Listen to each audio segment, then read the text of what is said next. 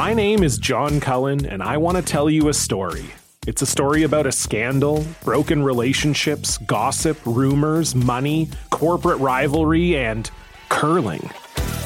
It's the story of Broomgate, how a single broom, yes, a broom, turned friends into foes and almost killed the 500 year old sport of curling. It was a year I'd like to forget. Broomgate, available now. You're listening to a Frequency Podcast Network production. There are a bunch of problems with the way we recycle in this country. If you've ever stared at some complicated piece of packaging and wondered if it goes in the bin, you understand a bit about them. However, trying to recycle packaging is better than just tossing it in a landfill, so we keep trying. The latest attempt to improve our recycling efforts is a changing of responsibilities. It's a way, in theory, to take the cost and the burden off of our cities and to handle the waste the way one would give tidying instructions to a toddler. You made the mess, you clean it up. That is the heart of extended producer responsibility. It means that the companies that create the packaging are now charged with picking it up and recycling it. This is in use across the country to a limited extent. Now, Ontario is moving all of its recycling to this model, and it's doing it quickly. It's a major test of the concept, and there is a lot here to be tested. Do we trust for profit companies to do a good job cleaning up after themselves? Will moving the onus to producers really encourage them to find ways to innovate or cut down their waste? And do we want those corporations to be the ones providing municipal services? Or do we want our elected officials to at least be responsible and accessible when things inevitably go wrong? And finally, do we uh, have any evidence that this works? I'm Jordan Heath Rawlings. This is The Big Story. Calvin Lakhan is the co investigator of the Waste Wiki project at York University's Faculty of Environment and Urban Change. This is a research project devoted to advancing understanding of waste management research and policy in Canada. Uh, that sounds fascinating, Calvin. it's waste is a fun thing to be a part of. I want to ask you first because this will kind of set the tone for what we're going to discuss. In the world of waste management, uh, there are many different systems for managing it, but what is the extended producer responsibility system? So, extended producer responsibility, in, in its simplest definition, means that the manufacturer producer of a product is physically and financially responsible for its management at its end of life. So essentially, uh, once it's ready to be landfilled, they have to find a way to keep it out of a landfill, either by contracting uh, municipal collection or engaging in collection themselves. Where does this currently happen in Canada, and what products does it currently happen with? So we actually have extended producer responsibility schemes across all Canadian provinces and territories for different product categories. For waste electronics and hazardous waste, you'll have EPR programs in every single province and territory. What's been a relatively recent phenomenon is the transition of printed paper and packaging to an extended producer responsibility system. With that, uh, Quebec, Ontario, BC, and Manitoba have had forms of EPR uh, for the better part of two decades. However, more recently, you have the prairie provinces and some of the Atlantic provinces that have adopted EPR legislation. And in addition to that, you have Ontario transitioning to something called full producer responsibility. So there's a lot of nuance to what EPR can look like and what it applies to, um, but it's definitely gaining significant momentum across Canada. What does it look like in practice? Because you say the producer is responsible for uh, managing the waste all the way to the end of the line, but obviously, like Duracell's not coming around picking up batteries, and uh, likewise with Pepsi and cans, right? Precisely. And so, uh, in many instances, uh, producers band together to form what we call an industry funded organization, or essentially just uh, entity that represents the interests of producers and helps them coordinate their waste management responsibilities. So, this can take many forms, once again, depending on whether it's partial EPR, full EPR, whether it's full 100% producer controlled. But in its simplest way, what will happen, at least for printed paper and packaging, which is a bit easier to conceptualize for most Canadians, you know, with our blue box system, municipalities will be absolved of once again that physical and financial responsibility for being responsible for this waste. However, producers who are now bear the onus of that responsibility may still continue to use municipalities for the purposes of blue bin collection. Alternatively, they can choose to go with a private contractor. But essentially, the whole idea is that residents must maintain the same level of service. Whereas an EPR system, it just allows more actors and players to be involved. And so you might have many different configurations depending on locality, but essentially producers are calling the shots. What are the pros and cons of that system, and what do we know about how well it works? I'm sure I'm not the only person right now thinking about uh, municipalities handing over services to for profit companies and how well that uh, has and hasn't worked in the past. So, you know, there's many ways to answer this question. And I think for the purposes of brevity, I'll say that there's been enormous challenges with the transition to extended producer responsibility precisely for the reason you just alluded to is that, you know, municipalities are handing over something to producers and producers fundamentally are not waste service providers. Right. so there's a lot of administrative complexity that's involved and then a lot of things kind of fall through the floor because it's difficult to coordinate the multiple actions and interests of producers that are producing a very varied waste stream, but is still being consolidated in a single bin by residents, which is then historically, like I said, picked up by municipal collection. So the whole idea is that EPR will help shift that responsibility away from municipalities, help shift the tax burden away from the municipalities onto producers, and really help design a system that is more receptive to recyclability. Because if producers are faced with the financial onus of being responsible for the system, they'll have greater incentives to find efficiencies and improve collection and essentially optimize the waste management system because they're the ones with the ultimate control over it. But in reality, because there's so many different players and actors and the difficulty in coordination and the uh, what we characterize as administrative externalities amongst all the various stakeholders, what we have is kind of patchwork systems that vary from jurisdiction to jurisdiction. And the efficacy of EPR has been questionable, at least if you define the success of a system in terms of increased recycling rates or decreased recycling system costs. When you say the blue box system is really complex and things can fall through the cracks, how complex is it? I don't know if most people understand exactly uh, what goes on behind the scenes and how well does it work uh, in practice in general? So I would say that for residential waste management programs, the blue box is probably the shining star and it has been since the early 1980s. Ontario in Canada was one of the first jurisdictions in the world to adopt a res- formal residential recycling program.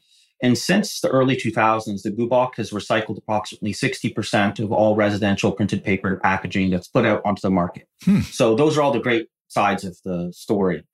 Uh, unfortunately, what we're observing is that over the past decade, the Blue Box system is kind of no longer compatible with the types of packaging that are being put out onto the market. Can you give me some examples of that? Sure. So if you, if you look at your blue bin today and compare it to what it looked like 10 or 15 years ago, you have fundamentally different mix of materials. So, you know, in the early 2000s, you might have a lot more newsprint, magazines, you know, even telephone books. It was made up of a lot more printed paper and the plastics and the metals that you found in it were relatively simple. You had water bottles, you had detergent bottles, and you had cans. And so when we look at the infrastructure for managing recyclables, it was all designed around these materials.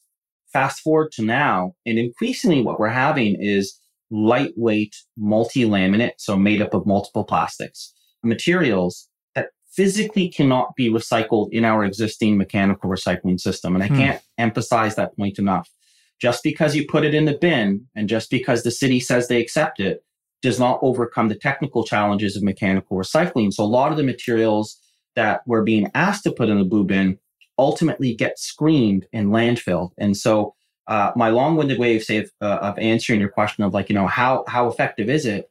Um, for every one ton of blue box material that residents put in their bin, 30% of it is thrown out as residue. So we're not doing the greatest job of capturing the recyclables that we're telling people to put in the recycling. How might the transition to producer responsibility help with this in a perfect world? Uh, uh, is it to incentivize those producers to use that complex packaging less to go with simple stuff that they know that they can take back and get to recycling? In theory, that is the case, but we have kind of some conflicting priorities and objectives. So the whole idea behind EPR is that it will encourage design for the environment. Because there's a financial disincentive to use materials that have low levels of recyclability, they'll ultimately opt for more recyclable packaging. Another kind of premise of EPR is that with a producer controlled system, they will develop and innovate and find new technologies and markets for these difficult to recycle materials.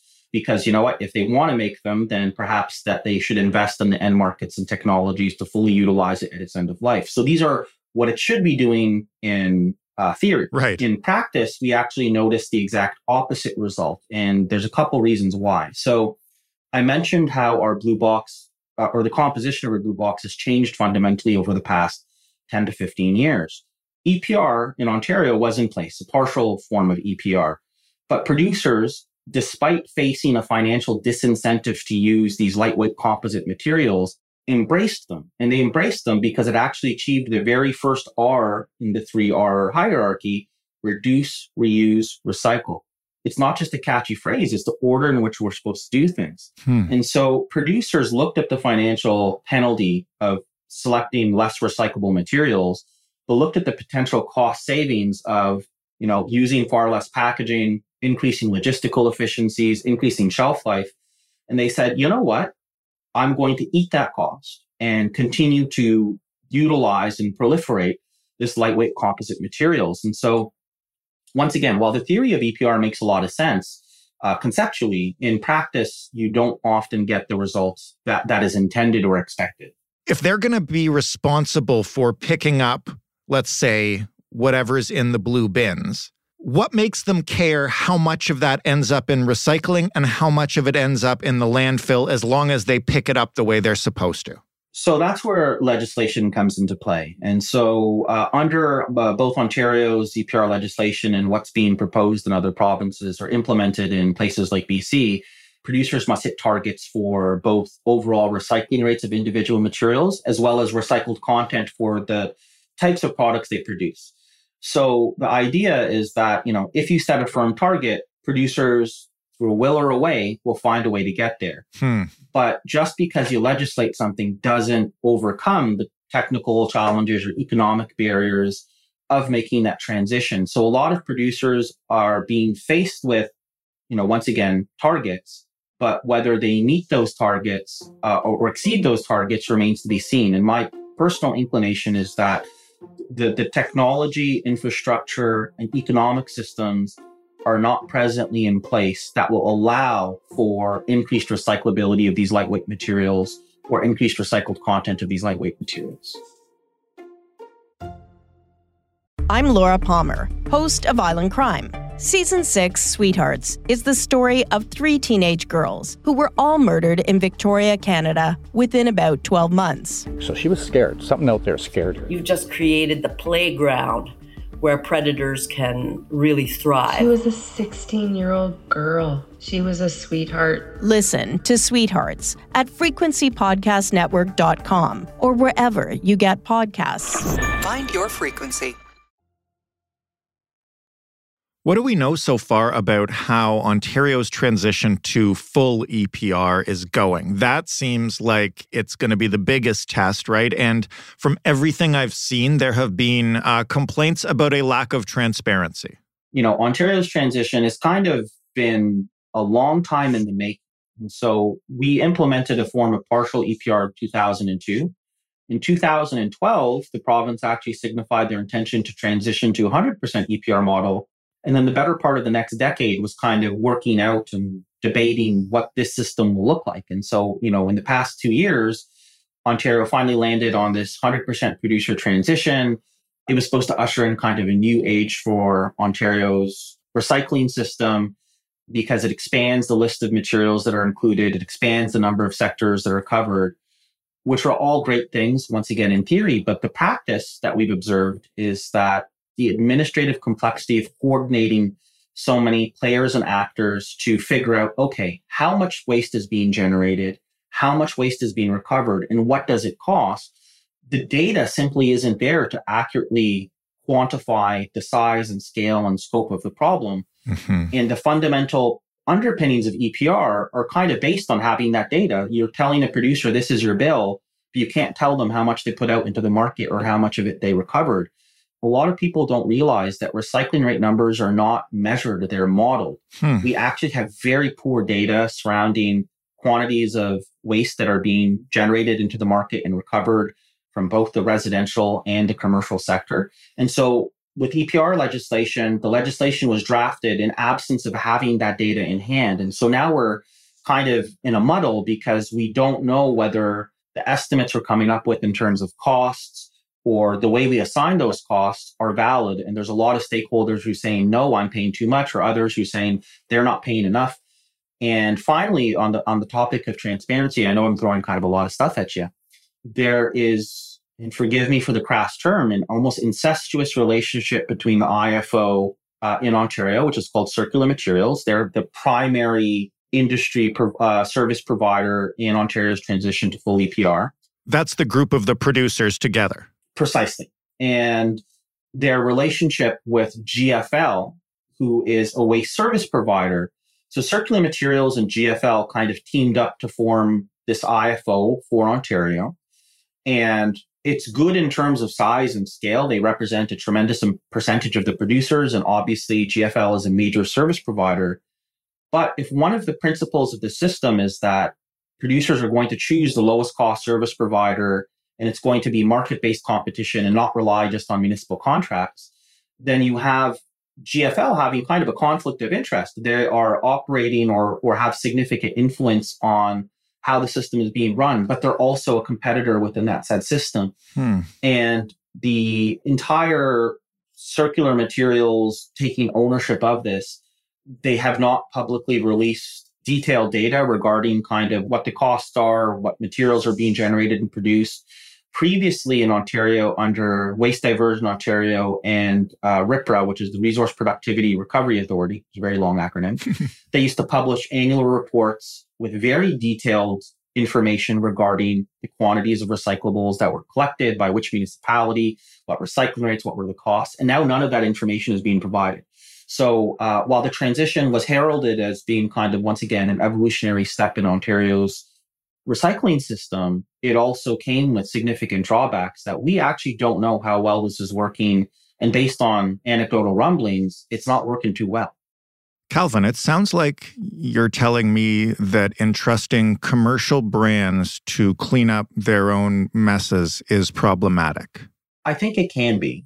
Um, there are many other systems where EPR is successfully implemented. Give us some examples of those so I don't get too cynical here. Sure. So for things like mattresses or white goods, white goods are like your refrigerators or your appliances. Right. It's much easier to have a take back system operated by producers because unlike packaging, which has like, you know, 23 different types of material categories, you have a fairly consistent material stream.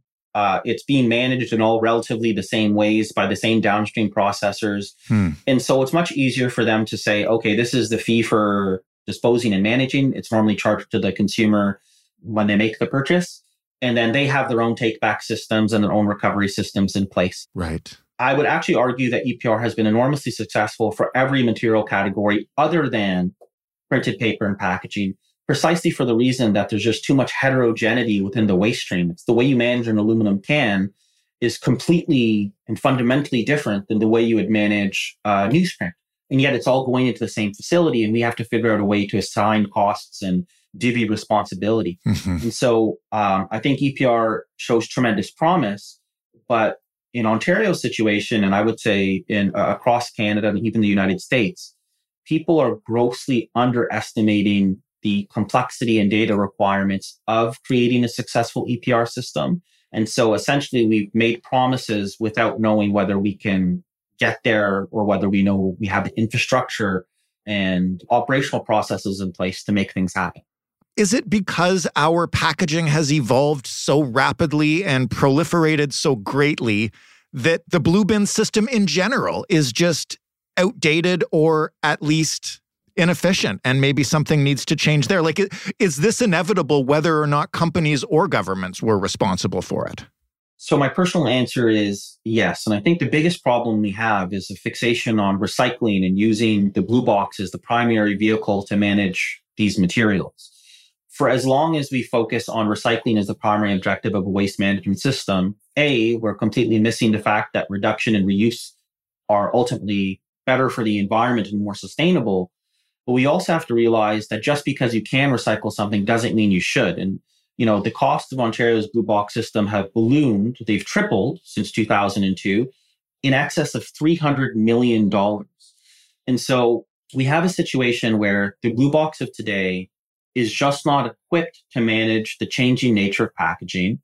By all available data, it doesn't look like producers are doing an about face and going back to, say, cardboard and some of the heavier materials that were more conventionally recyclable. And so, you know, to paraphrase Einstein, you know, to keep on doing the same thing and expecting a different result is a definition of insanity. So you mm-hmm. can tell the producers to to, to pay the bill, all that will happen is that producers will pass those costs on to consumers. But unless you address the core issue of can I take this material, can I turn it into something else? And does somebody want to buy that something else from me? Then we don't solve the recycling problem. And the only way to do that is to kind of explore other options beyond mechanical recycling, such as chemical recycling or advanced recycling. But the province has been pretty clear that those are not options that are presently on the table. Is there anything on the table that would change this, or are the only things that could really revolutionize this stuff that it's clear we won't consider? Like, what would you advocate for if if you had the power? So, kind of to reiterate on the previous comment I made, we, we need to do away with recycling being our primary goal. And that's actually extraordinarily hard for Canadians because we have a love affair with recycling. I've been bought into this since grade school, Calvin. Exactly. We've been inundated with the messaging. We've bought into the system and it makes us feel good. And what we really should be focusing on, once again, is waste reduction and reuse. But more broadly, I think we need to reorient the priorities of a system towards what is the most sustainable. Because right now we have a system that says what will get us the highest recycling rate, but we can't conflate recycling with sustainability.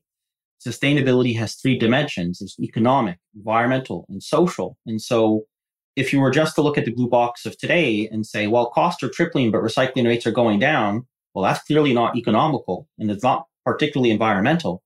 So I would say that policy should look at sustainable outcomes and realize that, you know, in some instances, it may make sense to landfill something. In other instances, it may make sense to recycle or we should focus on reuse in certain scenarios. But I guess the point I'm trying to make is that there's not a one size fits all solution for the problems that we're facing in our system today. And I think that all of the decisions we make should be through that sustainability lens. Is there an environmental benefit? Is it economically tenable? And are there unintended social consequences from this choice? One of the most neglected topics in EPR is the impact on consumers and how that in, in turn impacts social justice and equity. Mm-hmm. So when we talk about producers taking over control of a $300 million system, does anybody really think they're going to internalize those costs? No, the most likely scenario is they pass those costs on to consumers, and those manifest as increased prices at the store for you and I when we buy our goods. Hmm. Some research that we've done has shown that this potential cost increase can range anywhere from 3 to 6% for grocery items. And when we think about the amount of pressure we're under in terms of inflation and rising costs, three to 6% can be the difference between somebody having a meal and somebody going hungry. Mm. And so I think that in conversations surrounding the blue box, it's not as simple as let's keep something out of a landfill or let's recycle our bottles. We have to be thinking about whatever system we're putting in place, is there an unintended impact on those that are vulnerable or marginalized? And those conversations have been completely neglected by both the provincial and federal government. Calvin, thank you for explaining this. I'm fascinated with this world. It's great to get a look uh, inside it. Thank you so much for having me. It was an absolute pleasure. Calvin Lakhan, co investigator of the Waste Wiki project at York University. That was the big story. For more, head to thebigstorypodcast.ca. And of course, if you like this show, you might like our new show coming out very soon. It's called In This Economy. You can find a link to the feed in our show notes. You can subscribe or follow now, and you'll start getting episodes on November 2nd, one a week, once the show debuts. I hope you'll check it out. The big story, of course, is still daily, still free, still everywhere you get your podcasts, and we are still looking for story ideas or feedback from listeners. Three ways to do that. The first, find us on Twitter at The Big Story FPN, or email us hello at thebigstorypodcast.ca and let us know what you'd like us to cover or what you think. Or call us and leave a voicemail. Just chat for a while and we'll listen. That number is 416 935 5935. Thanks for listening. I'm Jordan Heath Rawlings. We'll talk tomorrow.